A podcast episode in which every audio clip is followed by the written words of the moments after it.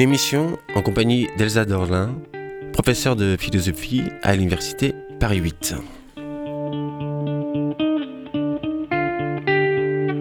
Elsa Dorlin avait publié en 2006, aux éditions de la Découverte, La matrice de la race, généalogie sexuelle et coloniale de la nation française. Elle vient de publier aux éditions Zone, Se défendre, une philosophie de la violence.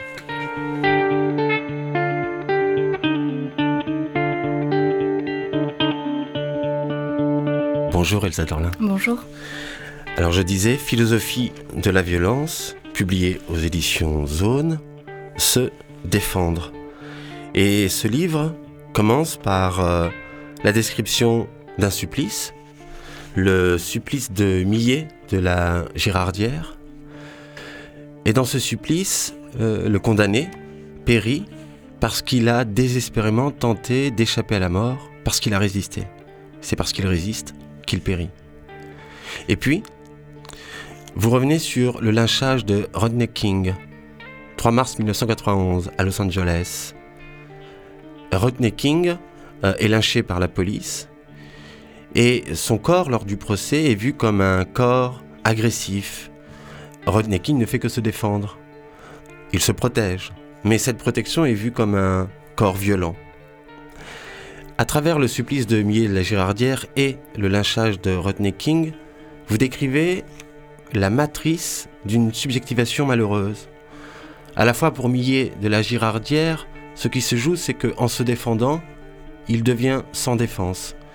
Et puis pour Rodney King, en se défendant, il est devenu indéfendable.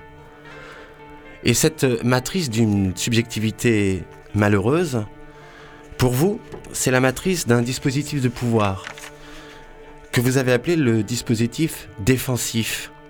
Un dispositif de pouvoir qui légitime la défense pour certains et l'interdit, l'empêche pour d'autres.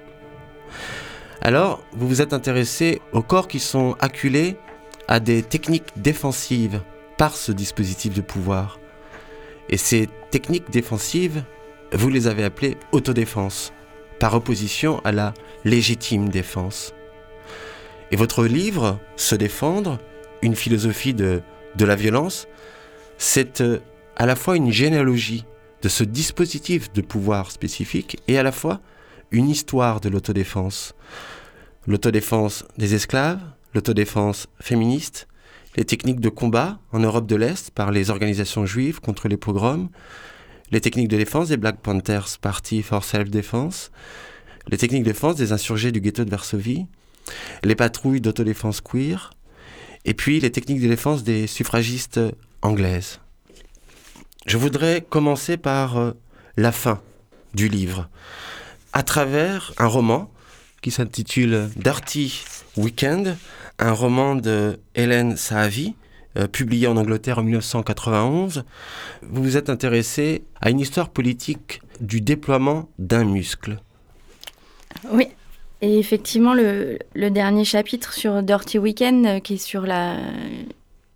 Enfin, ce que j'ai d'abord euh, essayé de saisir comme une phénoménologie de la proie. C'est une expérience vécue de la violence endurée, mais que je voulais pas du tout pensé avec un cadre euh, qui est celui dans lequel on pense en règle générale euh, la violence faite aux femmes, qui est la question de, la victime. Et pourtant, dans le roman de Hélène Zahavi, Dirty Weekend, toute la première partie du, roman euh, est sur ce personnage qui s'appelle Bella, qui est vraiment cette femme sans qualité, sans histoire, anonyme, une passante qui vit dans un petit appartement à Brighton et qui euh, a vraiment une vie sans histoire. Et qui, de par cette, euh, cet anonymat extrême, figure en fait euh, un peu toutes les femmes. Et dans cette première partie du, du roman, Hélène Zahavi va mettre en place une, une, forme de tragédie, c'est que Bella, elle est observée par un homme de l'autre côté de la rue, qui est un voisin, ordinaire, normal, et qui va non seulement l'observer, mais va commencer à la suivre, à l'appeler au téléphone, enfin donc euh, à la harceler, puis à la suivre euh, jusque dans un parc, euh, la toucher, la violenter, lui promettre qu'il va venir la, violer, la tuer, parce qu'elle n'est rien, et parce qu'elle vaut rien, et parce qu'il estime qu'il a tous les droits. Et cette expérience vécue d'une violence ordinaire, euh, c'est vraiment, en tout cas moi j'ai voulu le, penser comme euh, ce que nous fait la violence et comment cette expérience euh, de la violence, là en l'occurrence éminemment sexiste, elle, elle va modifier notre monde vécu et l'expérience vécue de la façon dont on se pose dans ce monde et on se pose, on s'y pose comme un être constamment sur la défensive parce que on, advient comme un être traqué, violentable. Donc c'est la définition même de la proie finalement, c'est cet être que l'on peut, euh, enfin qui dans la traque en fait est, destiné comme ça à être euh, jamais sans répit, sur le qui-vive en permanence. Et ce qui, ce qui m'a vraiment saisi, c'est que d'une part ça faisait écho euh, aussi aux chasses à l'homme euh, de Grégoire Chamaillou et avec euh, qui on discute, on a beaucoup discuté. Et or, dans les chasses à l'homme, Grégoire Chamaillou, finalement, euh, a beaucoup de scènes historiques aussi, qui sont des scènes qui font écho aux, matériaux sur lesquels je travaille. Mais il n'y a pas de... Il n'y a pas de scène sur cette idée du, de la domination sexiste comme une traque permanente en fait. Et donc dans le roman, cette Bella, au début, j'essaye d'analyser ce que fait la violence, cette expérience vécue de la violence, et je montre en fait que cette expérience vécue, elle a un effet évidemment d'intériorisation, d'une forme de tétanie, mais que cette tétanie des muscles, elle passe d'abord par une sorte d'épuisement psychique qui consiste à faire un effort permanent pour restaurer la normalité du monde. Et du coup, pour perdre la confiance dans mes propres perceptions et dans, mon propre, dans ma propre expérience vécue de la violence.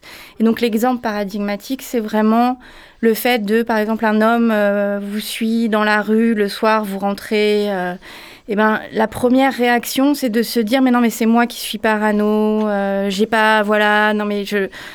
N'importe quoi, en fait, juste il rentre chez lui ou cette expérience encore plus commune, qui est même pas liée à, une dimension genrée, qui est lorsque l'on est dans, un, enfin, dans une rame de métro ou un tramway et que euh, un individu rentre et qu'il est en état un peu euh, de désorientation psychique, euh, qu'il parle fort, qui voilà, ou qu'il est dans un état de précarité tel que, par exemple, il y a une odeur du fait qu'il n'a pas pu se laver, eh ben, il va avoir cette réaction euh, qui est une réaction aussi d'indifférence absolue, mais qui est aussi une réaction de restaurer constamment cette idée que tout est normal, qui consiste à rester à sa place, à ne pas bouger au début, et puis peut-être à s'échapper. Euh, ensuite, euh, trois ou quatre stations plus loin, l'air de rien, comme si rien ne s'était passé. Or, il s'est passé quelque chose.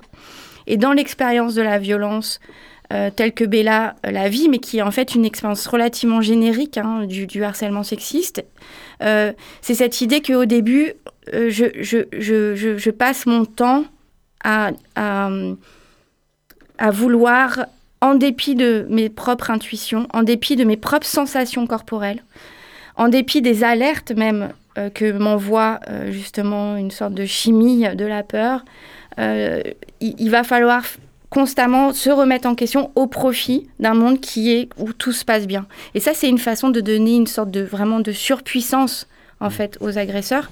C'est aussi de dire parce que eux agissent dans l'agression comme si tout était normal et qu'effectivement ils étaient tout à fait en droit légitime, que c'était licite, euh, éthique finalement de faire ce qu'ils sont en train de faire. Jusqu'au jour où Bella va répliquer.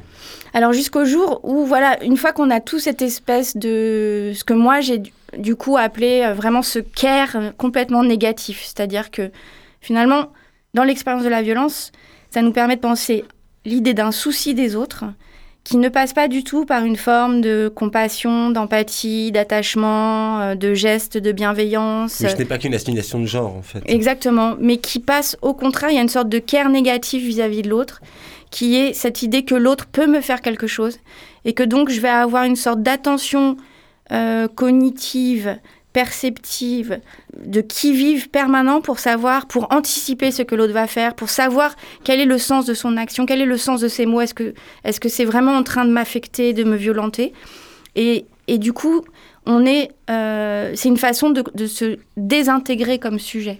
C'est vraiment une façon de se désintégrer comme sujet. Donc la question à partir de là, c'est qu'est-ce qui fait que malgré tout, dans une situation qui est absolument indécidable, dans euh, des circonstances euh, que, que, personne ne peut euh, anticiper ou, prévoir, eh des corps, des sujets anéantis dans ce type de contexte, des muscles, malgré tout, restaurent un réel qui est un réel à soi et que ces muscles vont répliquer. Et quand j'explique euh, une expérience très prosaïque de la violence avec le roman d'Hélène Zahavi et l'expérience de Bella, mais aussi en écho à ce que fait Fanon dans Les damnés de la Terre, en fait, l'idée, c'est que la violence annihile la subjectivité. Et que par conséquent, le sujet n'existe pas. Il est complètement annihilé, détruit, euh, etc. Et, et c'est ça la définition même, à mon sens, en tout cas celle que j'entends par autodéfense, ou que j'ai pu aussi appeler dans le livre la question des éthiques martiales, euh, des ascèses martiales ou des éthiques martiales de soi, c'est cette idée que c'est dans cette irruption violente qui encore une fois est une forme de kairos, c'est-à-dire on ne peut pas savoir à quel moment on va vraiment euh, entrer dans la violence ou pourquoi on entre dans la violence dans certaines circonstances, et eh bien justement le, ce sujet euh, advient dans ce mouvement d'un hors de soi, se mettre hors de soi, j'aime beaucoup cette cette expression, parce qu'elle me semble très bien décrire ce que, ce que dit Fanon, et puis elle m'intéresse d'un point de vue philosophique, c'est justement dans cette hors de soi qu'on advient comme sujet. Et ça, ça, ça passe nécessairement par l'idée euh, voilà, d'une violence éruptive, euh, qu'advient quelque chose qui est de l'ordre d'une subjectivation politique, d'un devenir sujet. Parce que là, avec euh, Bella, il n'y a pas de sujet qui préexiste, au fond, avant cette éruption de, de la violence ben, La réduction de Bella à une proie fait qu'il n'y a pas de sujet, euh, il n'y a plus de sujet, enfin on, ne peut plus... Euh, en tout cas, il y, a une forme d'érosion absolue de la subjectivité. Et, qui passe, encore une fois, non seulement par euh, cette traque permanente, mais surtout par le fait que être traqué, ça suppose de toujours laisser toute la place au monde vécu euh, du chasseur et de dénier, de renier constamment euh, sa propre perception du monde, sa propre position dans le monde, sa propre appréhension du monde, en, étant sur un effort, encore une fois, qui est de déni de ses propres sensations, déni de ses peurs, déni de, ce que ça suscite, en fait, la violence. Et donc, pour essayer de rester encore au monde, euh, eh bien, euh, encore une fois, on est... On tente désespérément de dire, voilà, tout est normal, c'est moi qui suis parano c'est un choix de ma part de prendre à la fin du livre un roman, un personnage de fiction qui est Bella et qui est dans une forme d'absolue radicalité de la violence. C'est-à-dire que le passage à la violence de Bella, c'est que un jour, euh, cet homme qui la harcèle, qui la violente, euh, elle est chez elle, elle est recluse, enfin le monde est en train de s'effacer. Euh, au profit du monde de son agresseur. Euh, et elle décide de prendre un marteau et de se rendre chez son agresseur la nuit et de lui fracasser le crâne.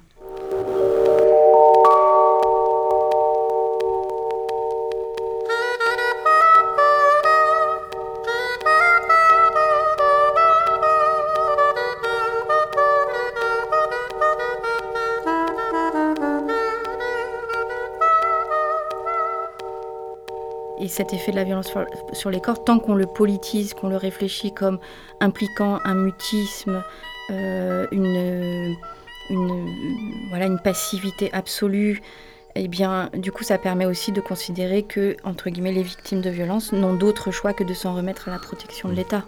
Or ça, après, c'est toute justement, c'est toute un, une posture euh, politique et philosophique qui n'est pas du tout, euh, qui n'a pas toujours été euh, la posture adoptée par le mouvement féministe dans l'histoire. La preuve en est, c'est que justement les suffragistes anglaises, euh, en tout cas euh, celles qui vont mener la campagne euh, au tout début euh, du XXe siècle dans le WSPU, c'est vraiment euh, en référence avec une analyse socialiste une critique radicale de l'État qui consiste à dire, euh, et c'est d'où l'idée d'un passage aussi à l'autodéfense, c'est euh, on ne peut pas demander un droit à un État qui euh, nous nie et nous refuse ces droits depuis des décennies. Et surtout, surtout, on ne peut pas demander la protection à un État alors que c'est la politique de cet État qui vulnérabilise et qui expose à la violence. En tout cas, qui la laisse être perpétuée et qui la perpétue lui-même par rapport à toute l'idée d'une violence, y compris sociale. Donc pas de contrat possible avec l'État Aucun contrat et aucune négociation possible. Et surtout, aucune interpellation de l'État comme un État protecteur. Puisque l'État a failli dans cette mission.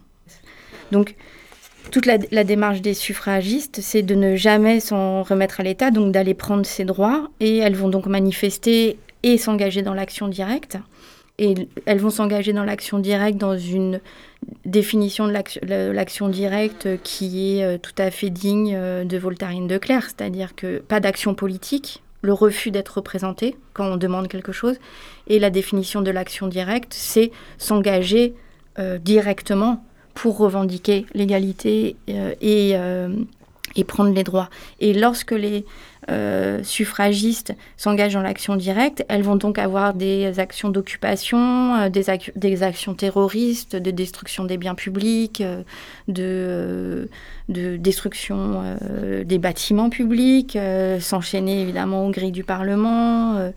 attaquer même des, des, personnalités, ou en tout cas les interpeller de façon particulièrement violente. Et elles vont, euh, de toute façon, indépendamment de ces actions, elles vont subir une répression policière qui, elle, euh, a la puissance euh, de l'État et elles vont être non seulement molestées, frappées par la police, mais elles vont surtout être emprisonnées. dans des conditions déplorables, ce qui va mener d'ailleurs à des mouvements de grève de la faim pour revendiquer le statut de prisonnière politique qu'elles n'obtiendront pas.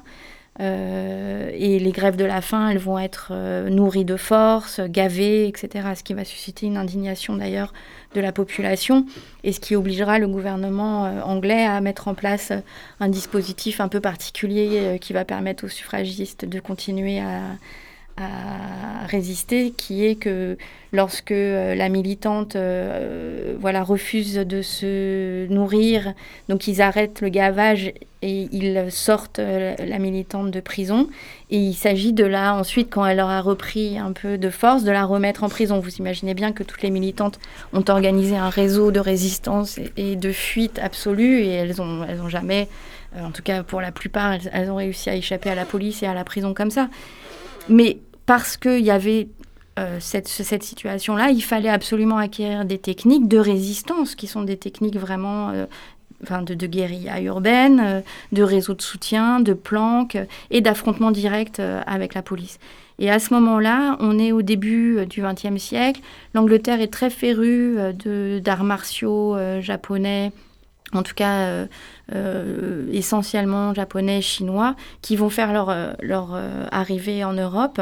Et ce qui est intéressant, c'est que pourquoi les femmes vont pouvoir avoir accès à un certain nombre de techniques de combat comme le jujitsu, c'est que le jujitsu est considéré comme finalement une sorte de technique de coloniser une technique euh, assez peu virile, euh, dans la souplesse, le retournement de la force du plus fort, euh, c'est un art des faibles, etc. Donc la plupart des cours qui vont être mis en place à Londres vont être mixtes parce qu'il n'y a, a, pas d'enjeu, c'est pas là où se jouera l'affirmation d'une masculinité victorienne, etc., qui, elle, va plutôt rester dans la boxe, à tel point qu'au début du XXe siècle, on va avoir des combats entre boxeurs et, euh, euh, pratiquants de Jiu-Jitsu pour voir quel est l'art le plus efficace dans le cadre d'une réaffirmation des valeurs de la masculinité.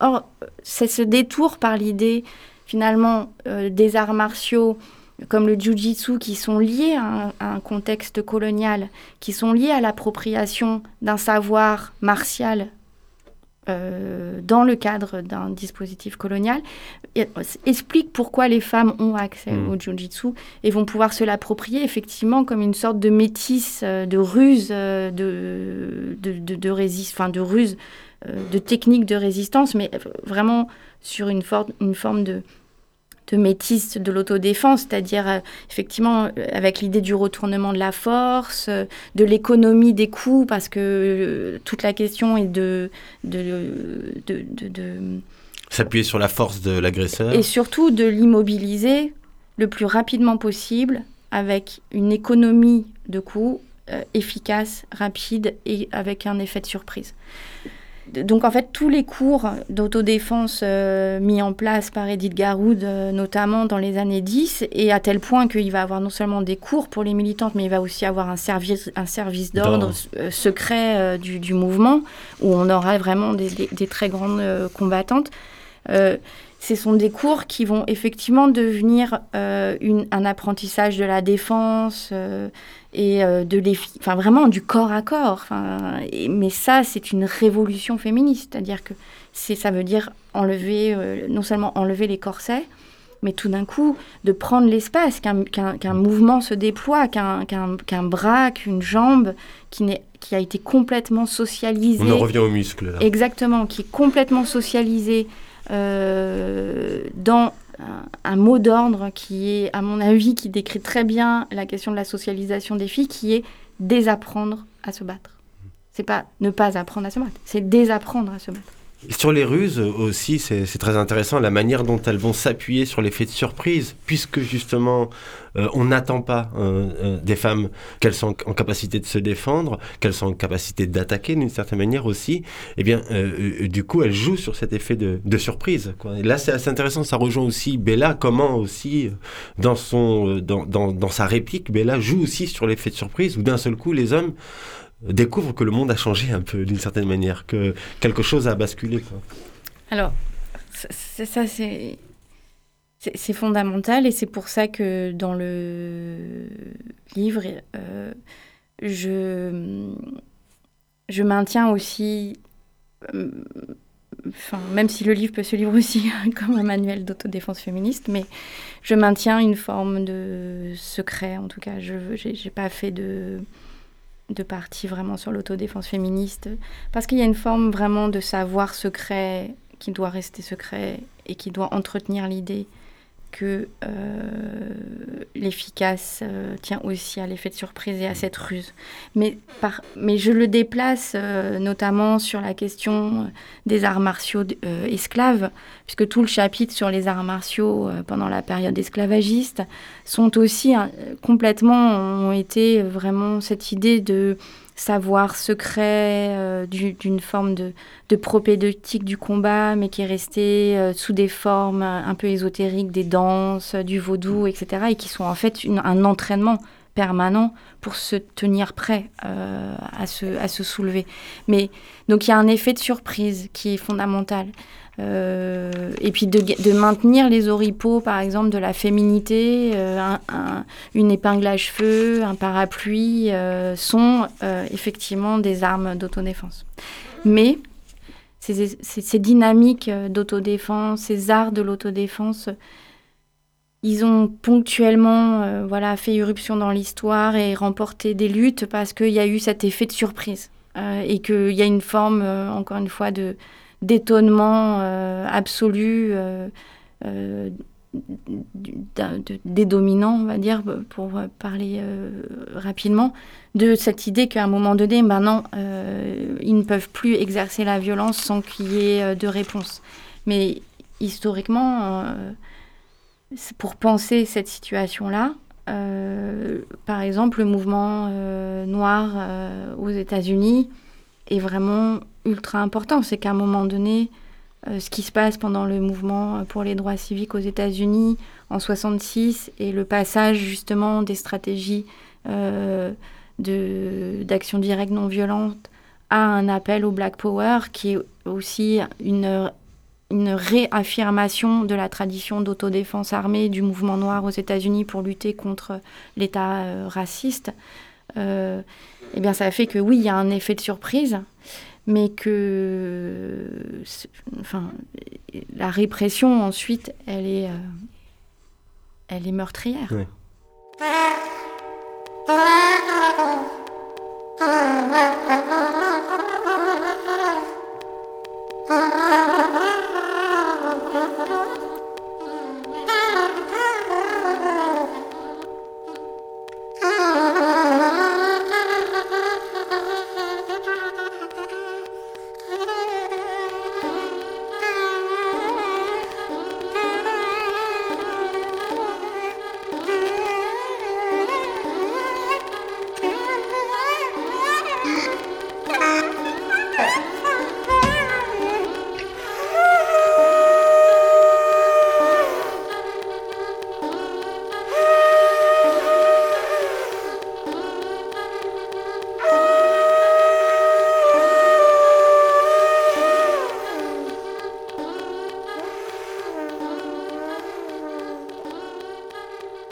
s'arrête un, instant sur les Black Panther Party for Self-Defense, et notamment ce qui se joue autour d'une nouvelle sémiologie des, corps révoltés à travers ce, mouvement des Black Panther Party for Self-Defense. Une sémiologie du corps militant, c'est-à-dire que quel est euh, l'univers de sens que produit la posture euh, d'un corps en lutte.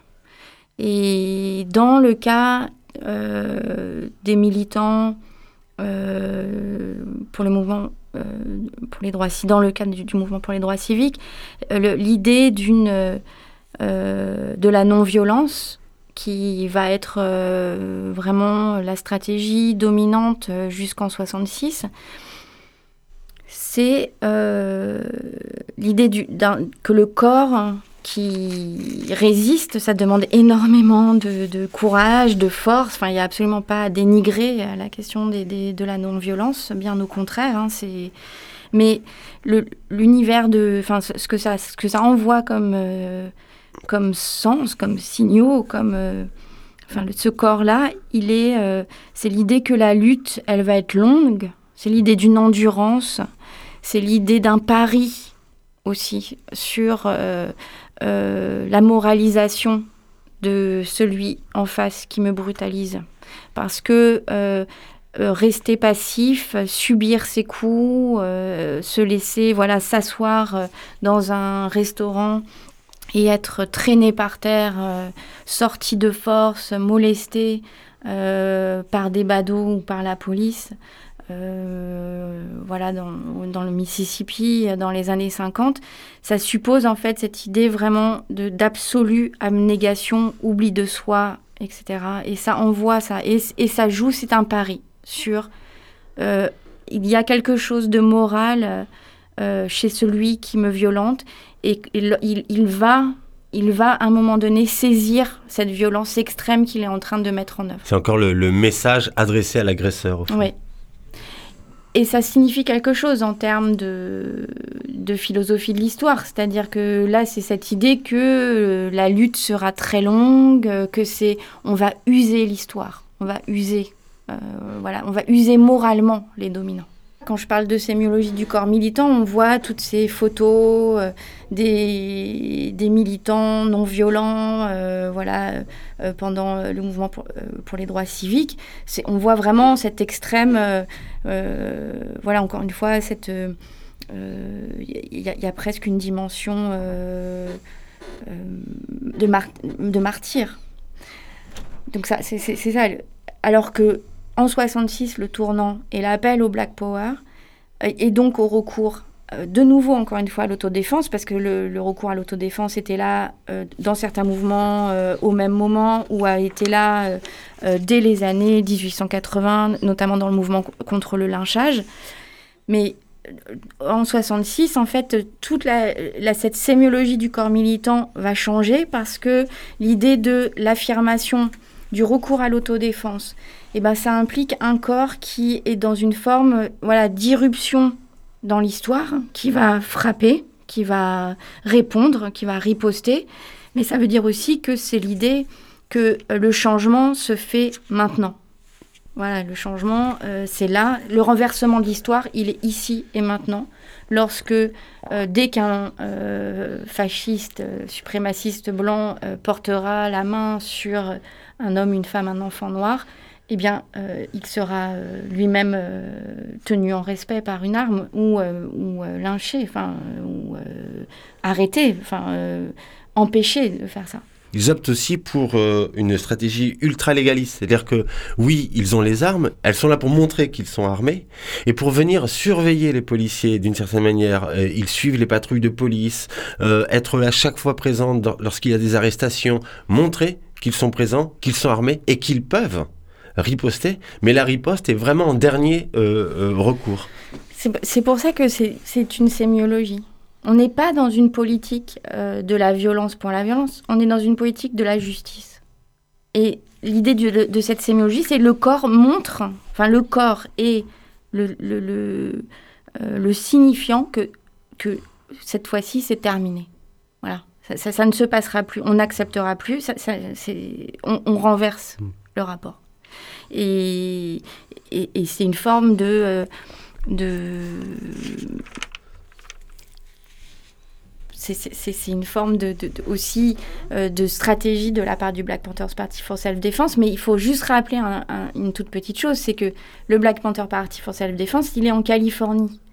Euh, or, en Californie, euh, on n'est pas dans un contexte où le Ku Klux Klan est en train de brûler des maisons, de d'aller massacrer des adolescents, etc., comme dans les États du Sud. Mmh dans les États du Sud, la stratégie de l'autodéfense armée, elle était euh, pour défendre euh, vraiment euh, la vie. Ça ne veut pas dire qu'en Californie, il ne s'agissait pas de défendre sa vie. Mais le Black Panther Party for Self-Defense, les militants sont, là, leur, leur, leur, ennemi principal, si j'ose dire. Évidemment, c'est, ce sont les suprémacistes blancs, mais directement, c'est la police. Hmm.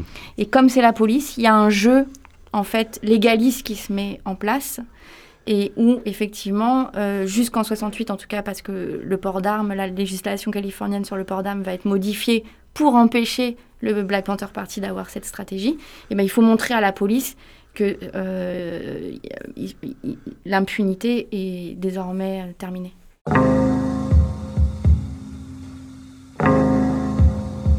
I can just about visualize the things that the brothers and the sisters had to cope with.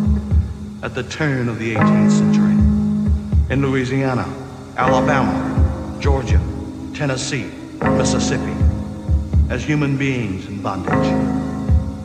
I can faintly hear the voice of one of those so-called massas saying, All right, you niggers, line up over there and let's see what kind of stock I bought. And I can hear a mother sobbing softly for her baby where he was to go to the big house and be raised as a good nigger. And she was to be added to a coffle line of slaves headed for an auction block New Orleans to be sold to the highest bidder. I can hear the moans and groans as they worked those hot fields to satisfy a cause that could only mean something to the slave owners themselves. Yeah, I can see them now.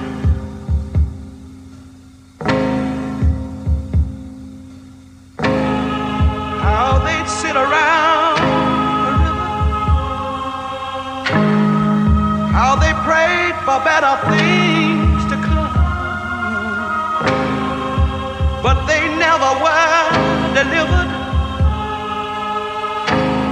back to the place where they came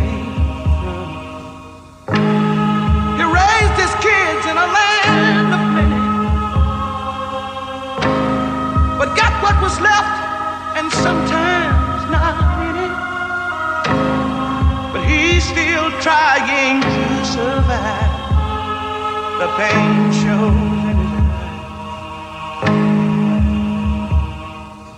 This is the heritage of a black man that gets no credit, although he tries. This is the heritage of a black man. He is a man in a land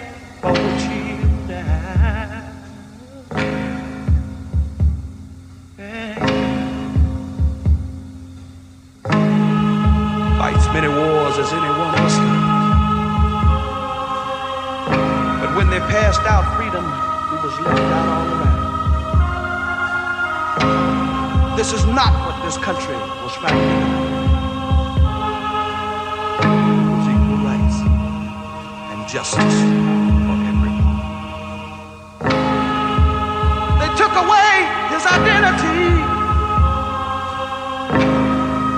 and broke him of his pride. He helped to build this land too with his bare hands. Yes, he did. But still, they're treating him just like a child.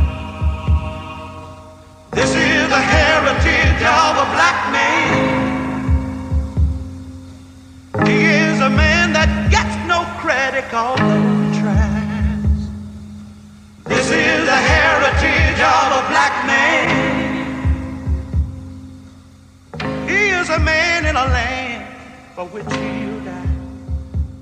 Il y a deux, deux choses qui, qui pour moi sont été très importantes de repenser et d'historiciser. La première chose, c'est sur effectivement le l'adage il faut défendre euh, nos femmes, il faut défendre les femmes.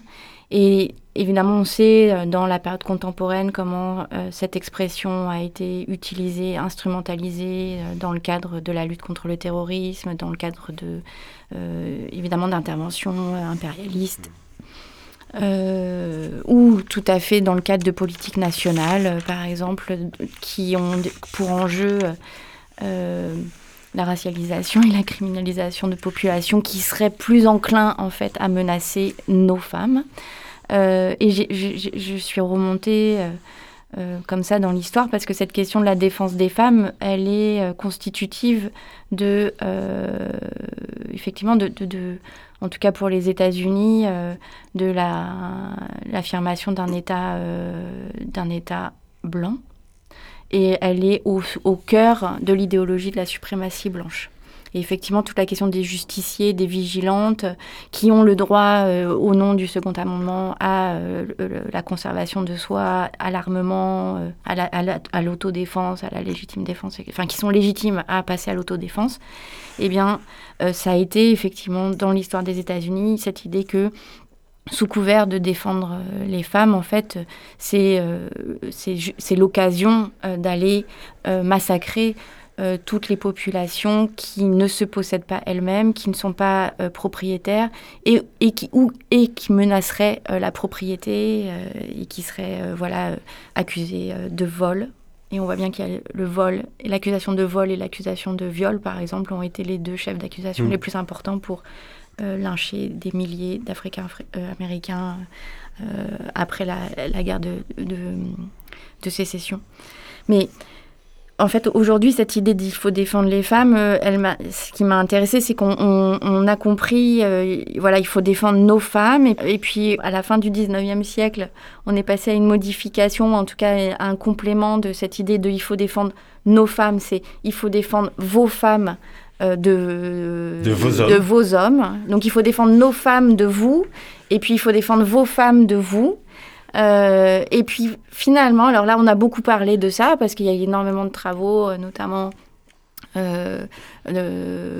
qui ont été faits sur, en Inde coloniale ou, ou, ou aux États-Unis sur cette question-là. Et il me semble qu'il y a aujourd'hui, on est dans une un nouveau dispositif de, ce, de, cette technologie là de défense des femmes, qui est euh, à l'occasion évidemment de, ce qui s'est passé en Irak euh, et dans la prison d'Abu Ghraib avec euh, le scandale entre guillemets des soldats américaines qui ont violenté des prisonniers. Euh, ça a été vraiment, on voit bien qu'il y a une nouvelle idéologie qui se met en place. C'est-à-dire que là, c'est maintenant, c'est plus euh, il faut défendre nos femmes ou il faut défendre vos femmes. C'est maintenant nos femmes vont aller vous, vous, vous violenter. Hmm. nos femmes nous défendent. Nos femmes nous défendent. Hmm. Et ça, c'est vraiment, on voit bien la perversité. Alors là, on est au-delà de l'instrumentalisation du féminisme, mais c'est comment, en fait, un message euh, qui qui pourrait avoir tout euh, le, le, le, parfum du féminisme est en fait une, une, idéologie de guerre hmm. impériale. Oui, parce qu'elles sont euh, particulièrement formées et envoyées pour euh, adresser ce, ce, ce, message. Exactement. Donc là, on a eu des soldats dans les unités de combat qui ont été formés spécialement à manipuler le genre comme une technique de torture. Donc ce qui m'amène à dire que en fait, maintenant, euh, ça c'est vraiment pour moi mon positionnement, c'est que euh, déjà, je je, fais pas euh, du genre, le genre n'est pas mon objet de recherche. Jusqu'ici, le genre était un concept critique pour moi, un, un outil d'analyse plus exactement. pour faire un travail généalogique, pour travailler sur les rapports de pouvoir, etc. etc. Mais je crois maintenant j'analyse le genre comme une arme idéologique. En fait, le genre est au centre d'une lutte idéologique. Mm. Et qu'on voit bien avec Abu Ghraib, mais on voit bien exactement euh, sur le Black Panther Party et la question du virilisme. Là aussi, c'était facile de se prendre les pieds dans le, tapis là-dessus. Parce que la critique euh, commune de tous les mouvements d'ailleurs qui sont passés à la violence, ça a été une critique qui, euh, qui, porte sur le virilisme de ces stratégies de lutte. Et, pour une part, sur le Black Panther Party, il y a euh, une forme de euh, dérapage viriliste par une partie des militants. C'est tout à fait exact. Et en dépit du fait que le Black Panther Party a publié un certain nombre de textes sur le chauvinisme mâle, qui était le fait d'une idéologie bourgeoise, raciste, blanche, et que en aucune façon il fallait se laisser euh, tomber dans ce piège, et qu'il fallait donc soutenir absolument euh, le mouvement euh, des femmes africaines-américaines.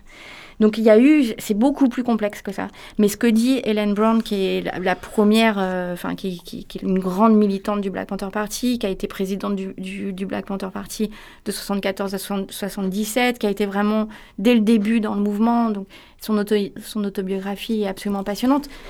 Ce qu'elle dit, c'est que aussi tout le monde avait conscience que le genre était euh, une arme et qu'il était une arme pour le mouvement mais qui, parce qu'il était une arme pour, le FBI. C'est-à-dire que là, une des stratégies euh, du programme euh, mis en place euh, par le FBI pour guillotiner les mouvements, le mouvement, le Parti communiste américain, le Black Panther Party, l'ensemble des organisations noires communistes, ça a été d'utiliser des accusations de justement viol, de violence conjugale, quand ils ne massacraient pas les militants, on est bien d'accord, quand ils ne les tuaient pas, ou quand ils, euh, euh, en noyautant les groupes, et, etc.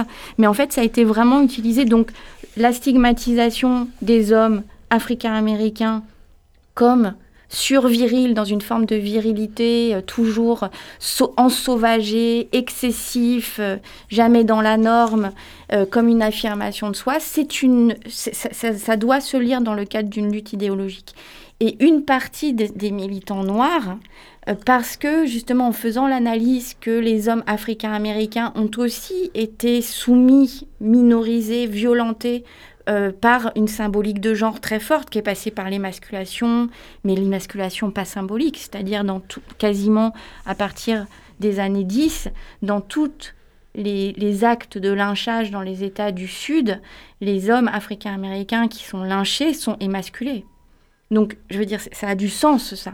Et, donc, cette forme de castration politique effective historique, elle a fait que l'enjeu de la masculinité, justement, est devenu euh, un signifiant politique pour dire, voilà, maintenant, nous, nous, nous, nous avons le pouvoir, nous sommes là. Et du coup, il y a une forme de pré-contrat militant qui a été passé pour une partie du mouvement. Ça a été, pour un temps, voilà, euh, les femmes à leur place. Et alors là, une partie des militantes du Black Panther Party for Self-Defense, une partie des militantes africaines-américaines communistes, une partie et, toutes les militantes africaines-américaines féministes ont dit ceci est contre-révolutionnaire. C'est-à-dire que si on fait, si on accepte ça, si on, on accepte ce pré-contrat militant, on est en train de rendre l'hommage le plus euh, inouï au patriarcat blanc et à un idéal bourgeois raciste euh, qui, qui, qui, qui, donne le là, en fait, des normes de genre et qui est, au fond, une forme de blanchiment. Drop the! Drop the! Oh.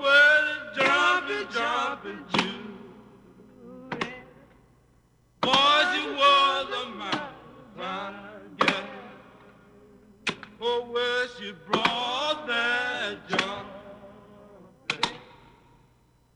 Oh, where she brought that jump. Assez pris, assez pris, assez pris, assez pris, assez pris.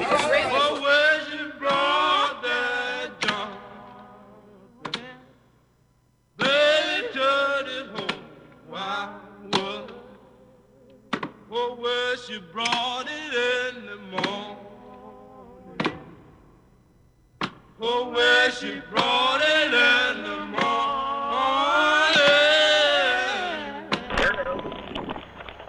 Hands up! Hands up, Ernie! Don't you move! Ernie, don't you move! I will shoot you! Hands up! Now! Drop the knife! Shots fired! Shots fired! On the ground! Get back now! Oh, where she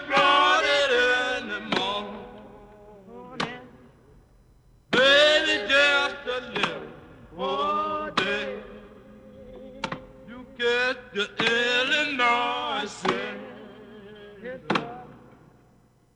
You get the Illinois sin. You get the Illinois sin.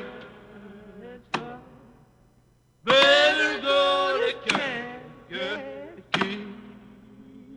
For well and yonder come a road. Them's a badass nigga! Now, for the last time, boys, what do those guns mean? They mean, pig, that the Black Panther Party declares you try to brutalize our community, you try to take our weapons. We'll shoot you, man. Oh.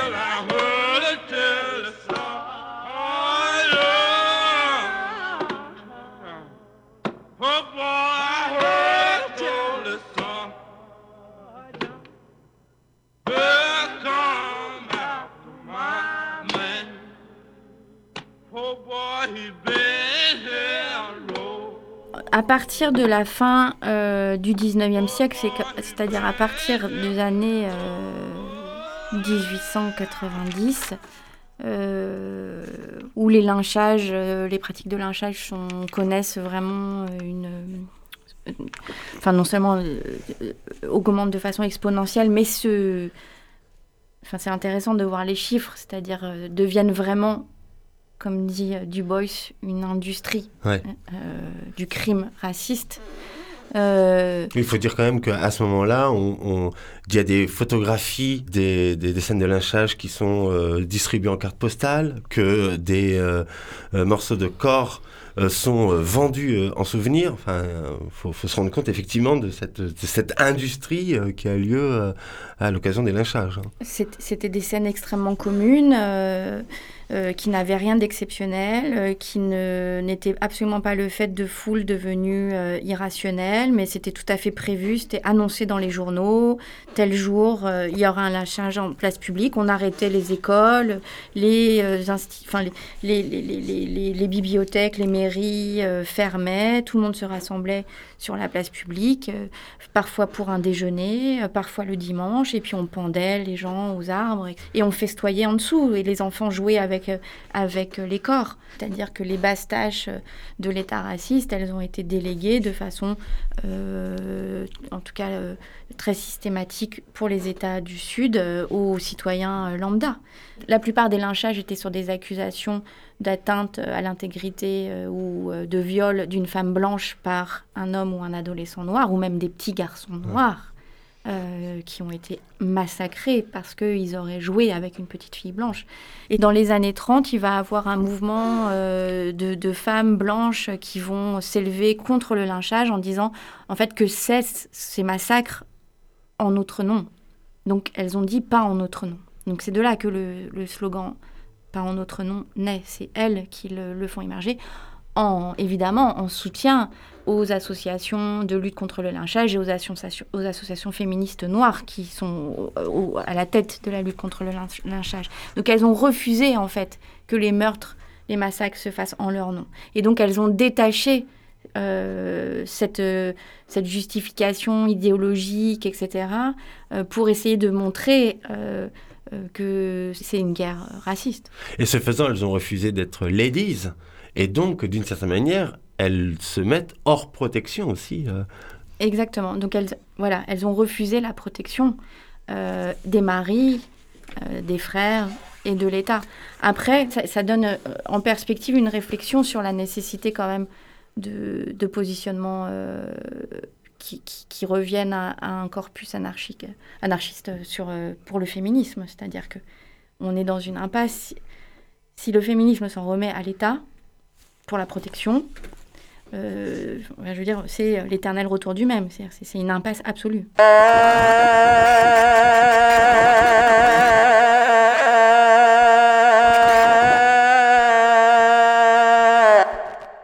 Partie du mouvement euh, gay euh, à New York, mais surtout à San Francisco. À San Francisco vont beaucoup euh, se référer dans un rapport citationnel au Black Panther Party for Self-Defense et vont commencer à mettre en place des groupes d'autodéfense et des patrouilles qui, à la base, encore une fois, sont là pour se défendre de la violence policière, qui est le premier ennemi, l'ennemi direct.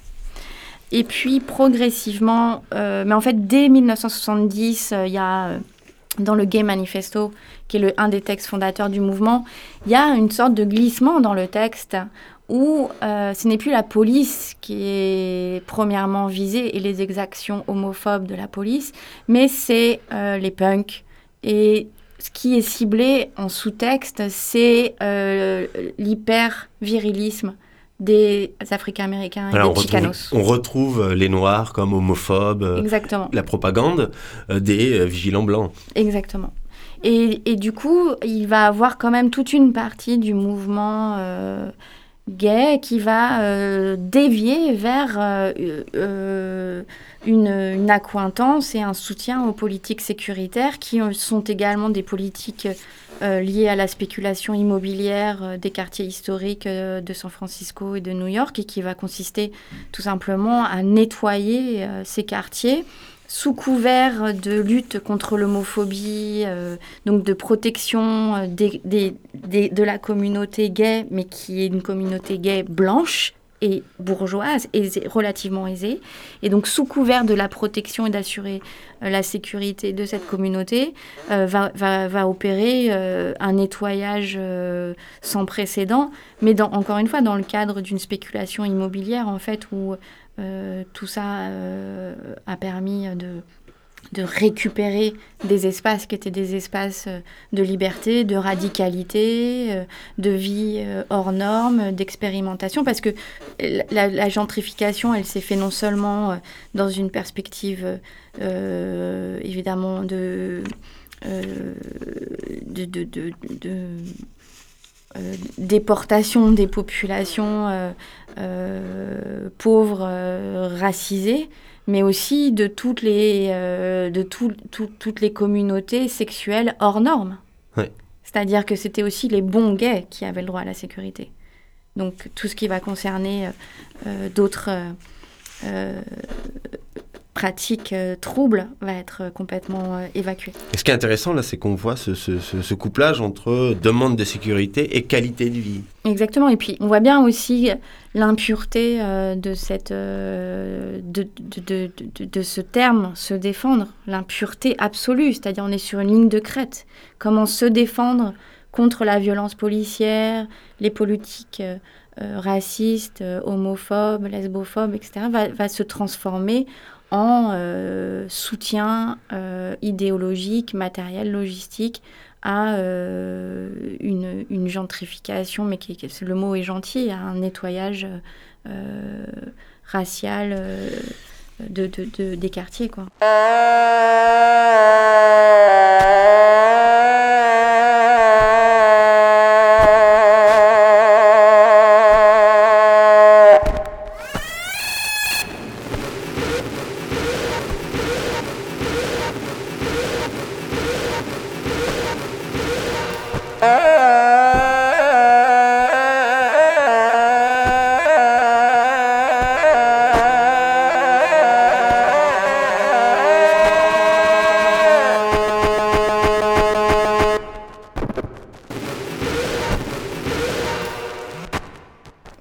Essayer d'identifier. C'est une forme de gouvernement défensif, la progressive imposition, en tout cas, d'une injonction à se défendre, mmh. d'une injonction à défendre, euh, mais qui est là depuis, voilà, la question de la défense de la patrie, défense de la nation, défense des femmes, etc., etc., défense des libertés. Il y a vraiment une forme euh, de paradigme défensif qui s'est imposé comme un mode de gouvernementalité et, et, et qui et qui, en son sein, vraiment produit aussi des euh, pratiques et des contre-conduites qui, habitent euh, cette idée de la défense, mais qui l'habitent de telle sorte que, euh, pour une part de ces mouvements qui m'ont semblé être voilà, ceux que j'ai aimé euh, analyser de la façon la plus corporelle, la plus musculaire possible pour vraiment pour saisir ces points d'éruption, c'était aussi de, de dire nous n'avons rien à défendre. Il y a rien à défendre. Juste même pas et dans certains cas même pas sa vie. Et c'est dans ce rien à défendre que la question de la violence eh ben pour pour lutter, pour, pour, pour, survivre, elle advient aussi comme la production de, de, de, de sujets politiques. C'est la scène, en fait, qui est intéressante. Mais il y a un troisième, il y a un troisième exemple qui, pour moi, est fondamental dans le livre, c'est l'histoire du Krav Maga, et c'est Israël. Hmm. C'est-à-dire que c'est un des cas les plus intéressants qui va justement dont on peut faire l'histoire et qui va depuis les techniques euh, d'autodéfense euh, des communautés juives en Russie à la fin du 19e siècle contre les pogroms euh, meurtriers, où se développent des techniques d'autodéfense, mais ça veut dire des tactiques corporelles, voilà, d'organisation, de corps à corps, mais aussi de lutte pour défendre sa vie en communauté, d'organisation, etc et qui vont se retrouver euh, comme l'ultime combat au moment de l'insurrection du ghetto de Varsovie et de la décision prise euh, par les insurgés euh, de se défendre. et là, on est au-delà de la question de la défense de la vie, puisque la vie n'était même plus à défendre, mais au moins de défendre quelque chose qui est même de l'ordre de sa mise à mort, et qui n'a rien à voir avec un héroïsme du combat. C'est-à-dire que l'idée n'était pas du tout de mourir. L'arme à la main. L'arme à la main. C'était pas du tout ça l'enjeu. L'enjeu était une façon de faire survivre quelque chose à l'extermination du ghetto. Et or, ces techniques euh, mises en place notamment euh, par le Bund, euh, c'est-à-dire les, communistes euh, euh, juifs, là, les ouvriers juifs communistes polonais, en tout cas pour le ghetto, une partie des militants qui, étaient mobilisés dans les zones de restriction où étaient cantonnées les populations juives et qui subissaient les pogroms, une partie des militants là se retrouve dans, au moment de la Seconde Guerre mondiale, mais une autre partie se retrouve aux États-Unis et une petite partie se retrouve euh, en, Palestine.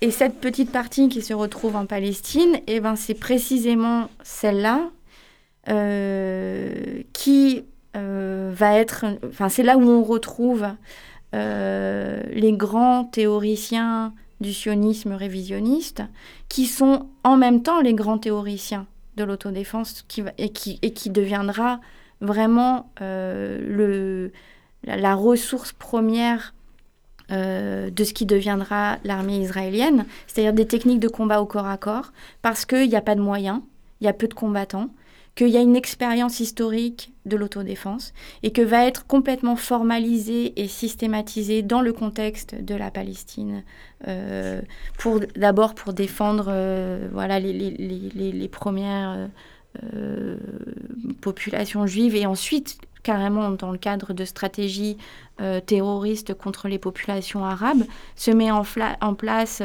euh, au sein des unités de combat, encore une fois, qui vont euh, présider à l'émergence de Tsahal, des techniques d'autodéfense qui, qui, vont être le Krav Maga. Et avec une philosophie qui est incroyable, c'est-à-dire comment l'autodéfense devient une idéologie nationale et devient même l'éthos du citoyen euh, idéal. Et cette, euh, cette philosophie de l'autodéfense qui se transforme en idéologie nationale, c'est l'idée de... Il euh, n'y a plus de ligne de front, on attaque, on est prêt à attaquer à, n'importe quel moment, ou plus exactement, toute défense est toujours une attaque. Hmm. Donc on se défend, mais toujours en attaquant. On se défend toujours en, en allant au centre de, de l'ennemi.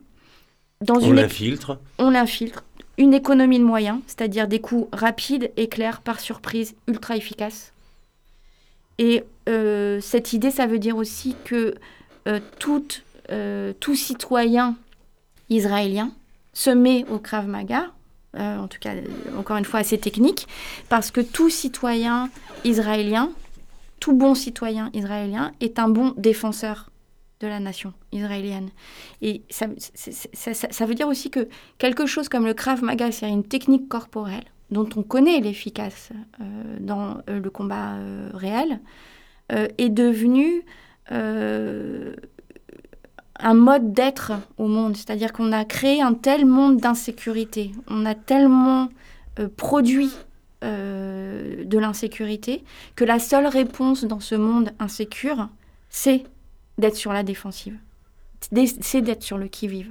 Et donc, ce qui est vraiment, ce qui m'a intéressé dans l'histoire du Krav Maga, c'est que c'est aussi, par exemple, le fait d'être sur le qui-vive, c'est le fait d'avoir peur tout le temps. C'est des formes, des formes de subjectivité paranoïaque qu'on produit. En fait, dans ce, ce gouvernement défensif, on produit à l'infini de l'insécurité pour rendre la question de la sécurité centrale dans la vie des gens pour faire en sorte que la sécurité devienne le souci de tous, pour faire en sorte également que justement toute ma puissance d'agir va être tournée vers la défense de moi, la défense de soi, et que tout sera mis en place ça.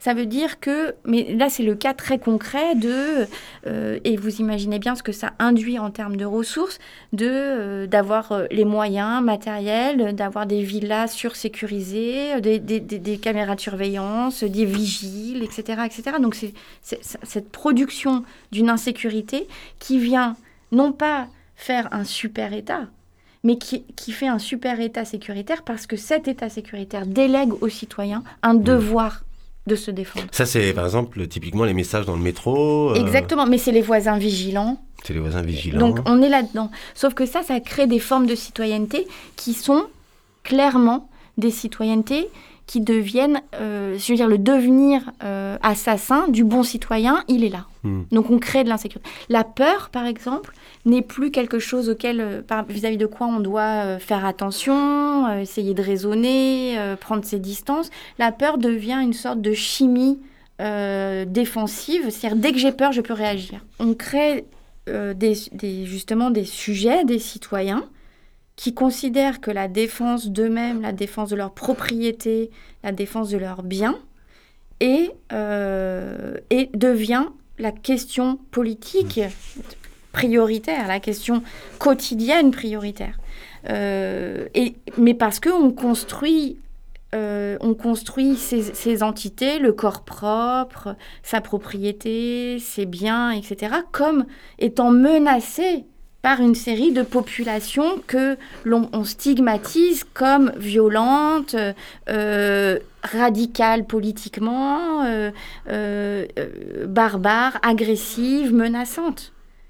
Donc la limite, elle est là. Hmm. Ce que je veux dire, c'est que le, monde est, insécure, mais seuls certains sont véritablement traqués. D'autres sont dans une forme de fantasme, de paranoïa de la traque, parce qu'eux, ils seront toujours défendus par l'État. Donc ils mettent en place une défense paranoïaque qui est une sorte de droit, euh, un permis de tuer. Mais je veux dire, ils sont dans la légitime défense. L'État les protégera. il y a des proies et des paranoïaques. Exactement. Mais par contre, tout le monde devient sur la défensive. Sauf que il y, a des formes, voilà. Sauf que seuls certains sont traqués et c'est pour ça que ça finit par euh, Trayvon Martin et Zimmerman, c'est-à-dire le cas de l'adolescent Trayvon Martin qui se prend deux balles dans le dos par un citoyen vigilant euh, euh, et, qui, meurt assassiné à 17 ans. C'est voilà, c'est un, un, citoyen qui, qui, au procès, dira, va être acquitté au nom de la légitime défense et parce qu'on a considéré qu'il était dans une peur raisonnable, raisonnable. que Trayvon Martin le menaçait. La peur est devenue une qualité ultra virile aujourd'hui. Aujourd'hui, c'est super viril d'avoir peur parce que ça met des corps dans une position de qui vive et de et de d'absolue déréalisation d'un monde commun qui rend possible de massacrer euh, des personnes au nom de la défense de soi. Donc on peut considérer que les tactiques, certaines tactiques défensives, c'est une manière de sortir de la peur. On a peur, on fait l'expérience de la peur. Enfin, je veux dire, être euh, violenté, et ça fait peur. Mais j'ai voulu presque m'intéresser à comment cette peur, elle... Euh, ce qui fait que Bella, par exemple, elle lève le, le marteau et qu'elle fracasse le crâne de son agresseur, c'est pas la peur. Bella connaît la peur, elle vit tout le temps avec la peur. La peur est la peur, c'est comme voilà, on se réveille avec ça. Je veux dire, ça devient tellement commun pour certains, certaines en l'occurrence. Non, ce qui fait lever le bras de Bella, c'est la rage. Ce qui fait que Zimmerman tue Trayvon Martin, c'est la peur et la paranoïa raciste d'un vigilant.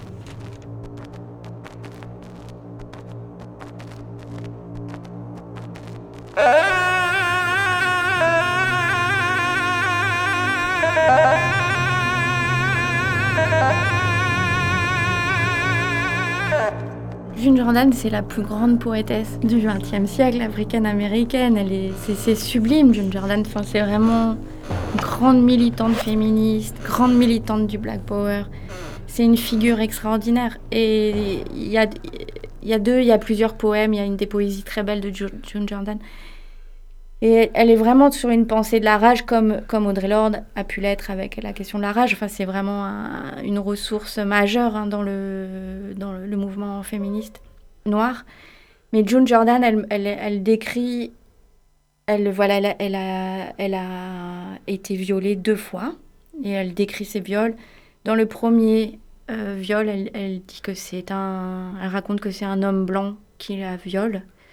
Euh, et elle va. C'est la rage historique, euh, politique, pure, euh, qu'un homme blanc dise à une femme noire et viole une femme noire qui va, va complètement faire justement que son corps va, va agir, que ses muscles vont se ré, euh, se réoxygéner pour pouvoir euh, repousser cet ho- cet homme, fuir, euh, etc., et se sauver et se défendre. C'est ça qui est génial. C'est pas la, il y a pas de peur. On n'est Mm. pas dans la peur. Il y a vraiment la rage à un moment. Mais cette rage, je veux dire, c'est pas non plus un sentiment brut. C'est, il y a une histoire politique des sentiments, enfin des émotions, etc. Donc c'est c'est ce cheminement-là. Mais le deuxième viol que subit John Jordan, c'est un, un militant africain-américain euh, qu'elle ne connaît pas, mais qui est militant, qui, qui, qui, qui- partage la même histoire, qui partage les mêmes convictions politiques et qui euh, va euh, euh, la violer pendant une nuit entière. Et de ce viol, elle se, elle se remettra jamais tellement l'extrême violence de la scène est décrite par June Jordan. Enfin voilà, on le comprend. Mais ce qui est intéressant, c'est que June Jordan dit là, je n'ai pas pu euh, réagir. Je n'ai pas pu mobiliser cette rage. Cette rage n'est pas, n'est pas sortie de moi. Elle est restée complètement enfermée, tapis, parce que j'étais complètement sonnée, comme on dit, euh, euh, par le fait qu'un frère pouvait faire ça, qu'un un compagnon de lutte pouvait faire ça. Et là, encore une fois, c'est pas Là, voilà ce qui m'a semblé important. Et dans le cas, pour travailler avec euh, June Jordan et pour travailler avec Bella, mais dans les, dans éthiques de soi, dans les éthiques martiales de soi, dans l'autodéfense, les pratiques d'autodéfense telles que j'ai voulu les penser, on n'est pas sur hein, la question de la peur, etc. On est vraiment sur la, centralité euh, d'une rage qui doit sortir de soi pour qu'un muscle agisse.